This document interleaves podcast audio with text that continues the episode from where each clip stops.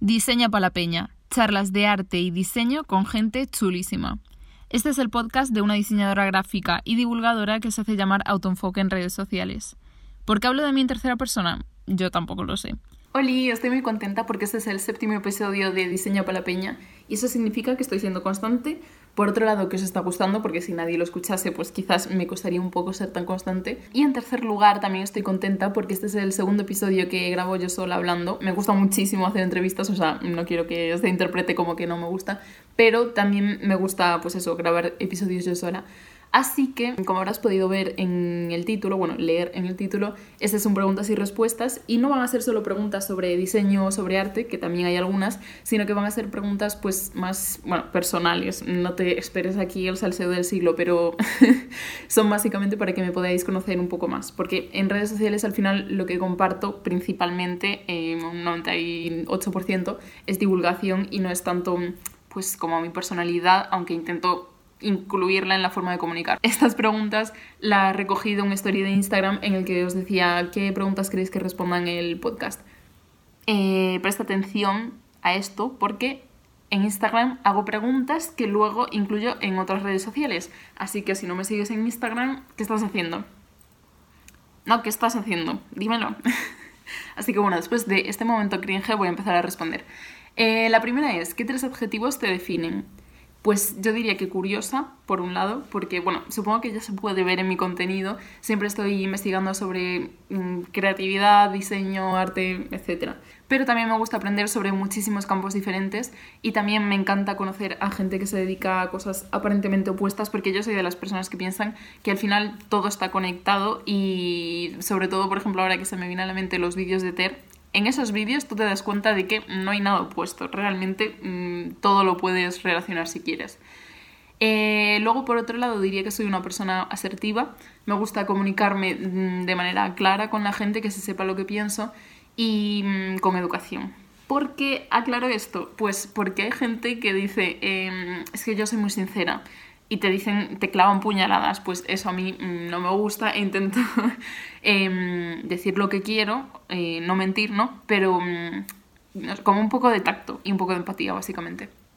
Luego, la otra característica, em, supongo que prudente, porque intento siempre, bueno, no es que intente, es que me sale de manera natural pensar antes de hacer las cosas o decir algo y siempre pienso, por un lado, en cómo le va a afectar a la otra persona em, y por otro lado, cómo me puede afectar a mí. O sea, como intentar reducir todo lo malo que se pueda causar al máximo. Mm, creo que me he explicado bien. La siguiente pregunta es ¿qué significa tu logo? En mis stories de Instagram hay un destacado que pone Cool Things y ahí podéis ver la, la, respuesta a esta pregunta, pero os la voy a leer porque tengo aquí una captura que me hice para poder leeros ahora porque básicamente ahí lo resumí bastante bien, yo creo, y se entiende de manera clara. Y en los stories pone esto. Inspirándome en las palabras del gran Milton Glaser, hay tres respuestas a una pieza de diseño. Sí, no y wow. Wow es a la que hay que aspirar. Extraje el signo de exclamación que, combinado con la primera letra de autoenfoque, transmiten el asombro que sientes al ver un diseño inteligente. Ella, modesta. Eh, sigo leyendo. También he creado un eslogan que refleja mi espíritu, siempre fresco, siempre relevante. Bueno, en realidad el eslogan está en inglés, como puedes ver en la intro de cada vídeo de mi canal de YouTube. Y lo he usado en varias aplicaciones para crear una unión entre mi identidad visual y mis valores a través de este proyecto de identidad propia he traducido mi personalidad como diseñadora gráfica en un lenguaje visual fresco e impactante. Ese sería el resumen. Como os digo también en los stories destacados estos de Cool Things, creo que tiene un, signo de exclamación, si no me equivoco. Podéis ver también algunas aplicaciones y tal de mi identidad. La siguiente pregunta es sitio de croquetas favorito. Eh, esta pregunta me encanta porque como sabrás amo las croquetas. Y mm, la cosa es que amo todas las croquetas, o sea, mm, las únicas que diría que no me apasionan son como estas congeladas, industriales y tal. Bueno, o que lleven carne porque no como carne. Pero mm, el resto no me quejo y yo te amo de por vida si me invitas a cualquier sitio de croquetas. Pero, por ejemplo, en Coruña hay un sitio que, bueno, de hecho creo que es una franquicia, o sea que puedes encontrarlas en, en España, seguro que en muchas ciudades porque las he visto en varias ciudades diferentes pero no sé si están fuera de España también. Bueno, mm, ve al grano, Elena. el sitio se llama Croqueta y Presumida. Y de ahí las que más me gustan son las de tinta de calamar. y luego las de mi madre, que por cierto, en caso de que estés escuchando este podcast y no lo sepas, porque a mí, bueno, a mí no me parece algo curioso porque ya lo sé desde siempre, pero a la gente de mi entorno sí, las croquetas en Uruguay se hacen con patata. ¿What? Sí. No sé si solo en Uruguay o en, en general en Latinoamérica, pero bueno, dato random que lo sé porque mi familia es de Uruguay, por si te lo preguntabas. La siguiente pregunta es, ¿pizza o croquetas? Pues diría que pizza, mm, supongo que ahora estarás como, eh, ¿en qué momento? Porque siempre estoy hablando de croquetas, o sea, hablo más de croquetas que de pizza. Pero sí, prefiero la pizza porque por un lado eh, creo que hay aún más variedad que con las croquetas de sabores y tal. Y por otro lado, una pizza te puedes comer como una pizza entera, pero croquetas también yo puedo comer muchísimas y me encantan, pero como que no te invita a comer tanta cantidad, yo creo. Y por si te lo preguntabas también, te voy a decir mi pizzería favorita del mundo, que está en Uruguay y se llama Tasende, y la amo. Así que si vas a, Uruguay tienes que ir. La siguiente es, ¿qué haces cuando tienes un bloqueo creativo? Pues realmente, afortunadamente, no tengo demasiados bloqueos creativos y, por ejemplo, una de las cosas que hago siempre es, en mi día a día, al final, siempre tengo mm, ideas nuevas que se me van ocurriendo. Eh, no solo ideas en sí, sino también, por ejemplo, referencias. Una persona que descubre que yo que sé que me encantan las fotos que hace, las ilustraciones, lo que sea, no tienen que ser solo del ámbito como puramente creativo, puede ser de algo totalmente mm, opuesto. Entonces yo me voy anotando todas esas cosas de manera digital para luego poder encontrarlas más fácilmente porque hace años las apuntaba en una hoja, entonces claro, mm, al final acabé con un taco de hojas de, mm, no sé, no sé cuánto deciros, ni siquiera 100 por ambas caras de ideas. Entonces, claro, para encontrar una idea ahí, pues no era tan fácil. Así que nada, me di cuenta de que no vivía en el siglo II antes de Cristo y empecé a tenerlo todo de manera digital para poder encontrarlo rápido.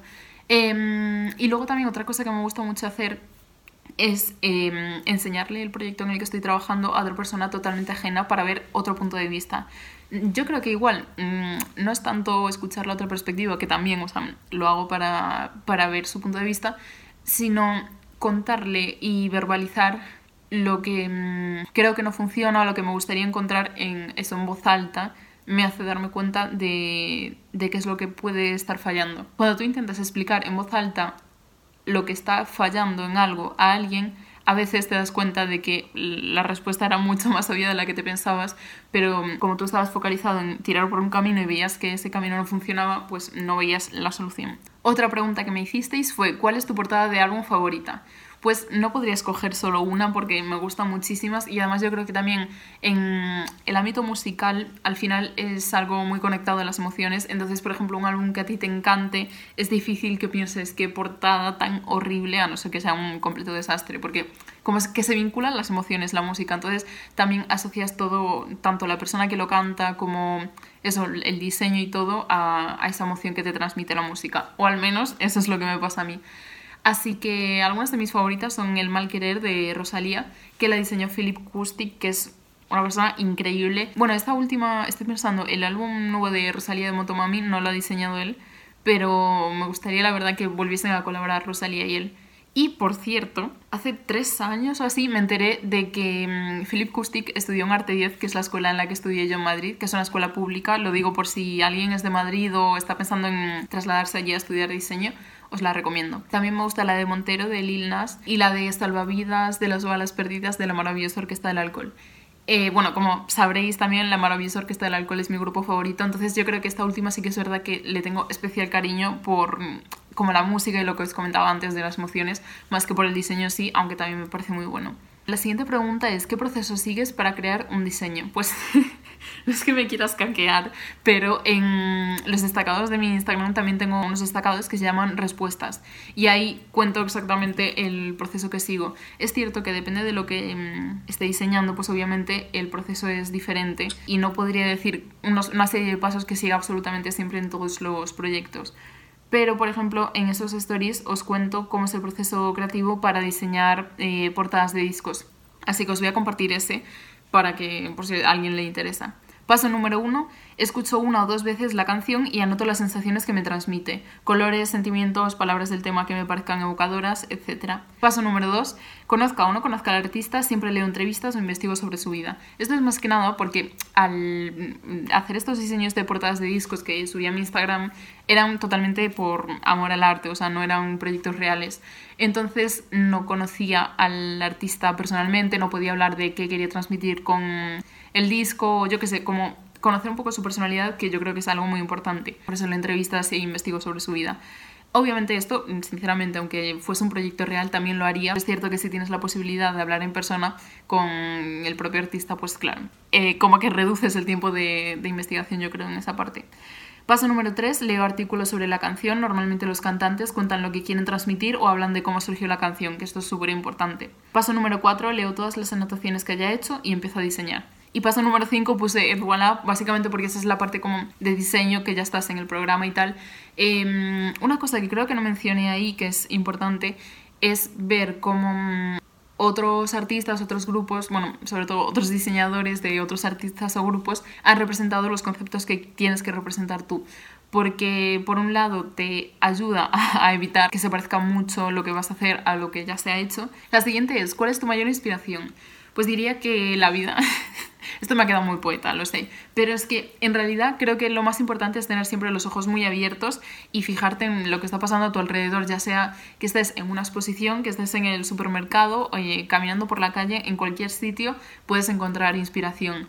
Y mm, precisamente también creo que mucha gente piensa eh, qué ingeniosa es esta persona o cómo se le ha ocurrido yo que sé, asociar esto a esto, pues realmente si tú estás con los ojos abiertos y eres una persona observadora y te gusta analizar las cosas, pues no es tan, tan, tan complicado encontrar esas relaciones y, encontrar inspiración e ideas. Otra de las preguntas es, ¿has trabajado con After Effects? Pues sí que he trabajado, lo estudiamos en la escuela de diseño, pero luego sí que he estado trabajando yo también y diría que tengo un nivel intermedio, o sea, ni muy básico ni, ni soy una experta.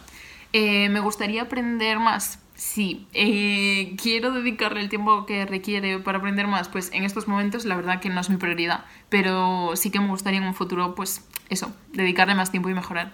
La siguiente pregunta es, ¿cuál es tu sueño como creativo y como persona? Pues justo hablaba del concepto del éxito en uno de los capítulos anteriores del podcast y creo que mis objetivos han cambiado un poco en los últimos meses y mi mayor sueño diría que es, por un lado, poder vivir de mi pasión, aprender constantemente, salir de mi zona de confort, tener un entorno sano y tener salud. Bueno, me encanta porque he dejado la salud para el último punto. Obviamente esto no está ordenado por nivel de importancia. Otra de las preguntas es ¿dónde te ves dentro de cinco años? Me encanta porque me siento en una entrevista de trabajo eh, no tengo ni idea, la verdad. Me resulta bastante complicado porque no sé visualizarme a tan largo plazo. Además, soy una persona que está constantemente cambiando y al final esos cambios me llevan a oportunidades o a lugares que ni siquiera en un primer momento hubiese pensado que me hubiesen podido interesar tanto. Lo que sí que tengo claro que me gustaría conseguir es tener total independencia económica, porque sí que es verdad que emocionalmente me considero muy independiente, pero económicamente obviamente no. A ver, tengo 22 años. A esta edad poca gente eh, es independiente, pero sí que en 5 años pues me gustaría serlo.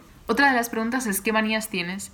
Pues creo que mis manías son bastante peculiares porque mm, creo que no conozco a nadie que las tenga. Obviamente no estoy diciendo que sea un ser especial porque me encanta la gente que dice es que soy súper diferente, es que no hay nadie como yo. Y es como, a ver Paco, hay 7.500 millones de personas en el mundo. Una de las manías que tengo es que odio cuando la gente bosteza. No, a ver, si bosteza una vez no me hace gracia. Pero la gente que está bostezando continuamente me pone muy nerviosa y no sé por qué. Y la otra manía es que cuando como pizza, eh, obviamente la corto en, como en triángulos, ¿no? Las slices mm, tradicionales. Bueno, pues lo curioso viene cuando me lo como. Y es que tú estás visualizando el triángulo de pizza, ¿no? Bueno, pues yo me como primero el eh, vértice de la base derecho. Una vez me como esto, me como el, el pico de arriba, superior. Después de comerme este, me como el, el vértice izquierdo de la base. Y voy como eh, así, ¿sabes? Mm, como en círculos comiendo eso. No sé si se entiende, pero bueno.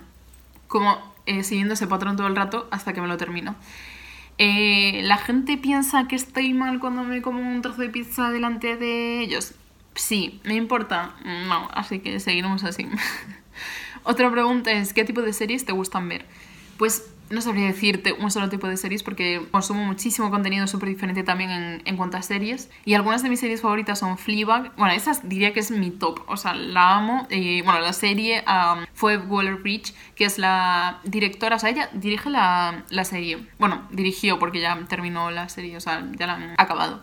Dirigió la serie, protagonizó la serie y escribió la serie. ¿Se puede ser más reina? Yo digo no. Os gusta esa serie, que supongo que muchos ya la habréis visto, os recomiendo otra que escribió que se llama eh, Crashing. No sé dónde están ambas, creo que una está en Amazon Prime, pero no estoy segura de dónde está Crashing, si está en Netflix, de dónde. Pero buscadlas, por favor. Y la de Crashing también la protagoniza y también la escribió. No sé si la dirigió, eso no me acuerdo, pero es muy buena esa chica. O sea, es una persona súper ingeniosa, eh, muy graciosa, muy inteligente, me encanta. Y también, ahora que me acuerdo, eh, escribió, bueno, coescribió, se dice coescribió, ¿no? Escribió junto a otra persona la serie de Killing Eve, que es buenísima. Y también me gusta mucho series como Euphoria, Black Mirror, Paquita Salas eh, Years and Years. Como veis, hay un mix curioso. La penúltima pregunta es, ¿cómo es el plan de estudios de diseño en España y qué sientes que debería cambiarse en él? Eh, pues depende de la opción de estudios que escojas, supongo, porque en España puedes estudiar diseño gráfico en dos años o en cuatro. Bueno, en alguno de mis vídeos de YouTube eh, lo explico, el que es eh, mi experiencia estudiando diseño gráfico, creo que es en ese. Entonces, eh, yo te voy a hablar de, obviamente, de lo que he estudiado yo, que es estudiando en dos años, que es un FP superior de diseño gráfico. Bueno, pues el primer año era 50% mm, teoría, 50% práctica, entonces estaba súper equilibrado. Y el segundo año yo diría que era como un 70% práctica, 30% teoría. Entonces esto a mí me parece que está súper bien, porque obviamente es imprescindible la teoría, pero también creo que es muy importante practicarlo y mm, ver aplicado el conocimiento en, como en proyectos, entre comillas, reales, ¿no? Porque al menos a mí eso me ayuda a aprender mejor o a, como a sentar los conocimientos, diría. En cuanto a las asignaturas, tengo dos vídeos en mi canal de YouTube en, los que explico todo de las asignaturas, tanto de qué, en qué consistían, eh, enseño algunos trabajos, etc. Uno de ellos se llama mm, Preguntas y respuestas sobre diseño gráfico eh, bueno, de hecho creo que tengo tres. Ese preguntas y respuestas sobre diseño gráfico, el de mi experiencia estudiando diseño gráfico y luego también tengo un vídeo que es mmm, mi cuaderno de diseño, de técnicas, no sé ahora mismo cómo se llama exactamente, pero bueno, si ves en mi canal que se llama Autoenfoque, eh, supongo que ya lo sabrás si estás escuchando este podcast, pero si buscas autoenfoque en YouTube ya te sale mi canal y verás eh, esos vídeos que lo explico de manera mucho más extensa. Por lo que estoy muy contenta con los estudios que cursé, pero sí que es cierto que por un lado incluiría una asignatura de redes sociales porque me parecía algo fundamental y mmm, no entiendo que aún no se haya incluido, la verdad, aunque supongo que esto irá un poco lento, no sé cómo van, la verdad, las modificaciones dentro de los planes de estudios, sobre todo si son estudios públicos. Luego, eh, otra asignatura que también incluiría es aprender a venderse, como a, a, promocionar tu trabajo, a mejorar tus habilidades comunicativas, una asignatura relacionada con eso. Y bueno, yo creo que esas dos serían las asignaturas que yo añadiría, que me parecen muy importantes, pero que al menos cuando yo estudié, que fue hace dos años, o sea que no creo que haya cambiado, no se incluían. Y la última es, ¿te gusta viajar? ¿En qué países has estado y cuáles te gustaría ir? Me encanta viajar, o sea, es, mm, yo creo que la cosa que más me gusta en el mundo porque combina, por un lado, descubrir cosas nuevas, por otro lado, probar comida diferente. Eh, por otro lado, eh, conocer a gente nueva, mmm, ver exposiciones, eh, museos, incluso planes de naturaleza, no sé, mm, vivir mil aventuras y me encanta. Y los países en los que he estado, pues he estado en España, obviamente, en Portugal, en Francia, en Países Bajos, en Irlanda, en Canadá, en Uruguay y en Brasil. Y la otra pregunta es, ¿y a cuáles te gustaría ir? Pues me gustaría ir a muchos, pero mi top 3, por decirte así 3, porque si no estaría hasta mañana, Islandia top 1, más que nada por mm, la naturaleza que hay, es que hay unos paisajes increíbles, o sea, yo veo los vídeos en YouTube y mm, os prometo que me dan ganas de llorar, o sea, alguna vez he llorado con un vídeo de paisajes de Islandia Puede ser, ni confirmo ni desmiento. En segundo lugar, diría que Marruecos me encantaría ir, probar la comida.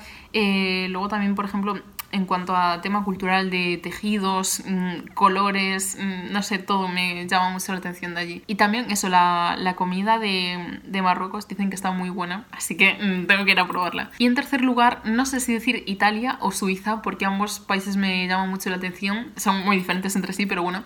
Eh, Italia creo que es obvio, por un lado por la comida, pizza, helado, pasta, me muero. Y, y, eso por la cantidad de arte que hay, obviamente, en cualquier esquina del país. Y luego el otro país sería eso, Suiza, por, más que nada por tema de naturaleza. Bueno, también está el CERN, aunque no sé si se puede entrar, o sea, como pagando una entrada, porque tengo amigos que han ido con el instituto y tal, como de visita. Me gustaría ir, pero bueno, que no es el centro de mi viaje a Suiza, el CERN. Por ejemplo, esquiar, no sé, es que hay muchísimos planes que hacer en Suiza. Y ese sería mi top 3 de países, bueno, top 3-4. Espero que os haya gustado mucho este episodio, me ha encantado grabarlo. Espero que me haya explicado bien, porque a veces me enrollo un poco o soy un poco caótica comunicándome, pero mm, vosotros me queréis y yo os quiero de vuelta. Así que nos vemos en el siguiente episodio, que por cierto va a ser con una persona chulísima. Os va a encantar, lo prometo. Y gracias por escucharme. Un besito. Si te ha gustado este podcast, compártelo. Y si no quieres perderte el siguiente, sígueme en mis redes sociales. Un besito.